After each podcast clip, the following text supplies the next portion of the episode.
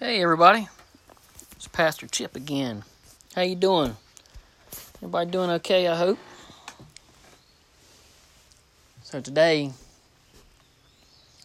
guess you saw the title. The Lord goes before you. Do you have the Lord going before you? Do you consult the Lord in things that you do? Or do you call on the Lord for um, fire insurance and backup? A lot of people call on the Lord for fire insurance and backup, carry him around in their pocket. They only get him out when they're in an, in an issue, like an insurance card. They don't talk about him when they're around people that, that need a that need a uh, a good Christian word, a good uplifting prayer or story. You only you only do it when you're in trouble or want to impress somebody. I particularly like those ads in the phone books and and on people's cards. Everybody's got the little fish. But if you don't ask them and watch how they act and treat people, you find out that not many people know what that fish is about. They just use it as a sign. But um we're going to talk about the Lord going before you. So what's what is the Lord doing to go before you? What are you doing for the Lord? What are we doing in our communities, in our world? Um, that people can see the Lord go before us. You see, we have we have dried up. We're dried up Christians. We're like old prunes. We don't give off a pleasant disposition to people. We don't reflect the good Christian qualities in our community anymore. We don't do things for people. Like I've said before, we're Christians of convenience and we show up on Sunday to get our membership card.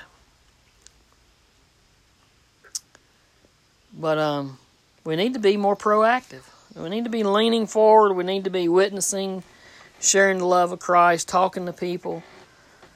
Everybody has something you can share that's in common. And you say, what difference does it make if I share the talk about the Lord with people. It's called it's called Christian farming. It's sowing seeds, it's casting them out, and every affirmation that you give to somebody, you're you're watering their little seed, you're putting a little fertilizer on it, and you're helping to cultivate it. Let me tell you about Joshua. You see, in the book of Joshua, God tells him in two verses right off what he's going to do for him, okay? So in Joshua 1 5, he says, No man shall be able to stand before you all the days of your life. As I was with Moses, so I will be with you. I will not leave you nor forsake you. Hmm. How about that? I will be with you. I will not leave or forsake you. And then he goes on to verse 7. He says, um, Do not only be strong and very courageous, that you may observe to do according to all the law which Moses my servant commanded you. That's the Bible, the law. Do not turn from it to the right hand or to the left hand, that you may prosper wherever you go. He's talking about living a life for God, staying in the Word. Verse 8 The book of the law shall not depart from your mouth, but you shall meditate in it day and night, that you may observe to do according to all that is written in it. For then you will make your way prosperous and you will have good success. You see, if you stay in God's Word, you will be prosperous. and have good success. Will you be rich? It doesn't promise us rich, but we'll be prosperous. We'll be successful. Verse 9, another key verse. Have I not commanded you? Be strong and of good courage. Do not be afraid nor dismayed, for the Lord your God is with you wherever you go. Wherever you go. How do you know that? Well, he says he's going to do it. He says it, right? The Bible says it. God says it. He says it, it is, it is, he says.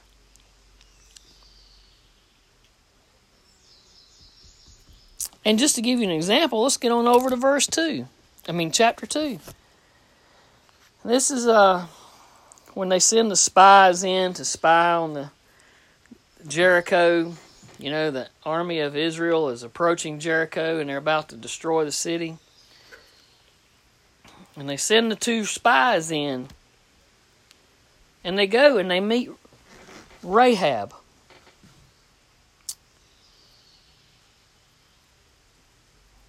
And what do they say? It says in verse 2, verse 8, says, Before they lay down, she, meaning Rahab, came up to the roof, came up to them on the roof, and said to the men, I know that the Lord has given you the land, that the terror of you has fallen on us, and that all the inhabitants of the land are faint hearted because of you. For we have heard how the Lord dried up the water of the Red Sea for when you came out of Egypt, and what you did to the two kings of the Amorites who were on the other side of the Jordan, Sihon and Og, whom you utterly destroyed. It was more than 40 years ago that the Israelites walked through the Red Sea when Moses parted, or God parted the water, and Moses led them through the Red Sea. More than 40 years. And here they're saying, For we have heard how the Lord dried up the water. The reputation of the Lord has gone before them. They know about the two kings. They destroyed their whole kingdom, everybody in it. And the two kings.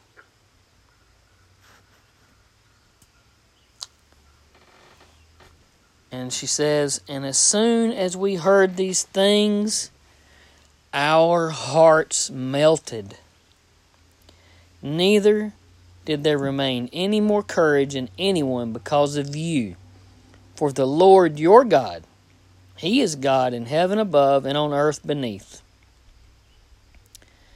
Now, therefore, I beg you, swear to me by the Lord, since I have shown you kindness, that you will also show kindness to my father's house and give me a true token, and spare my father and my brothers my mother, my sisters, and all that they have, and deliver our lives from death.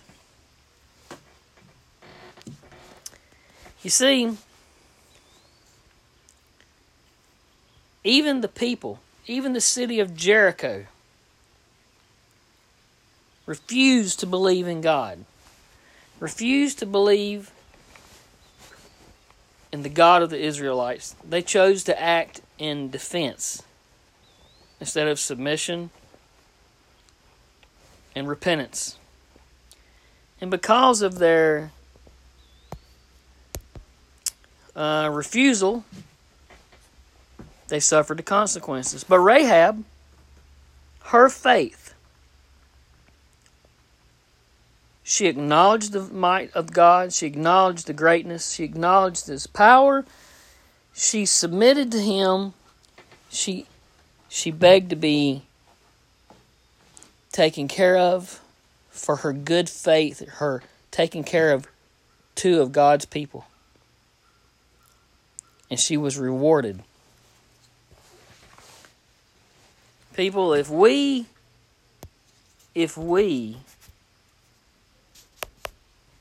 if we will display faith, the faith of Rahab, If we will be obedient, the Lord will go before us like he went before Joshua's army. There is nothing that we can't do if we don't give it to God.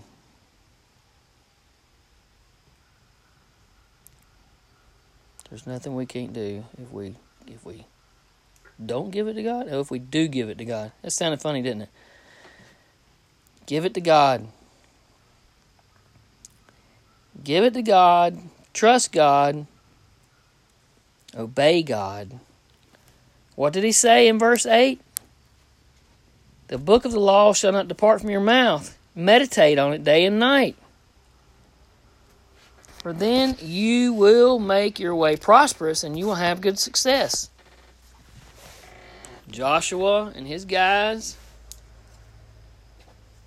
they sacrificed to the Lord, they built altars, they obeyed God, and they were prosperous and successful.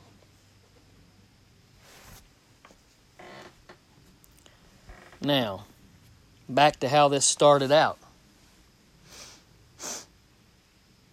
Are you somebody who goes to work every day and just does what you have to do?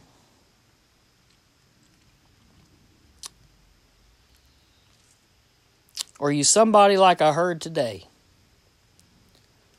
I had a meeting with a lady today. Her name is Candy. And Candy told me that sometimes she gets up from her desk and she goes to find privacy and quietness. And she prays for her clients. Do you pray for your clients? When your clients come to you for help, do you help them in a Christ like manner? Or are you all about the dollar? Are you worried about their best interest or your best interest? You see, Rahab, she helped the guys.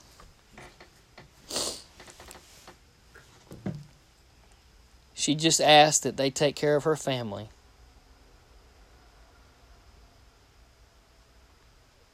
She asked that you would. Matter of fact, what did Rahab ask? You will show kindness to my father's house and spare my father, my mother, my brothers, my sister, and all that they have, and deliver our lives from death. She never said about anything about her. She never made herself the center of the request. She was even willing to let herself go to save her family. Matter of fact, you know that she was sacrificing her life or near it when she was hiding those guys in her house. She could have been killed. And then she lied about them to the people, to the king.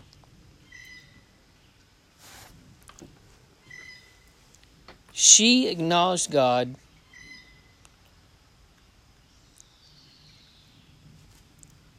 And she watched after God's people. And what happened to Rahab after that? she is in the lineage of Jesus Christ. I believe, if I'm not mistaken, she's his grandmother. I mean, I'm not not Jesus, David's David's grandmother. But that's in the lineage of Jesus. Her and her family were spared, and they became part of the Israel nation.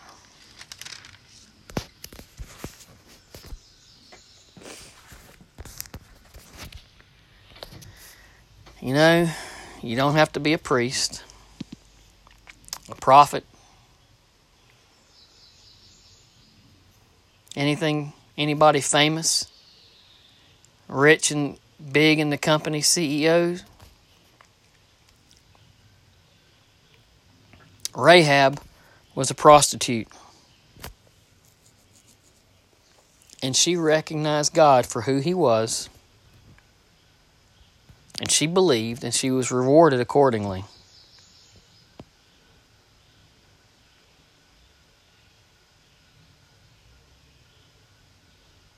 Do you believe?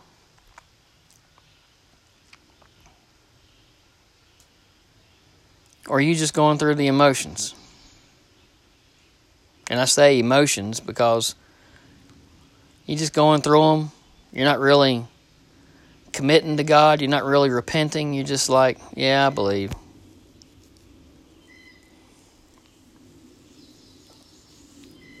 Or are you going through it with the full motions of outward repentance and actions and believing and helping people?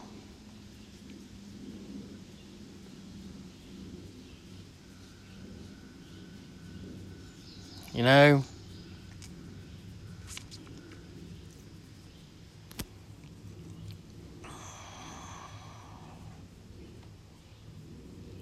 he says in verse 7 do not turn from it to the, to the right hand or to the left hand. You keep turning, you're going to lose your focus. And one day, you might not find your way back. This is Pastor Chip. I thank you for tuning in. Be the light somebody needs. God bless you. And thank you for listening.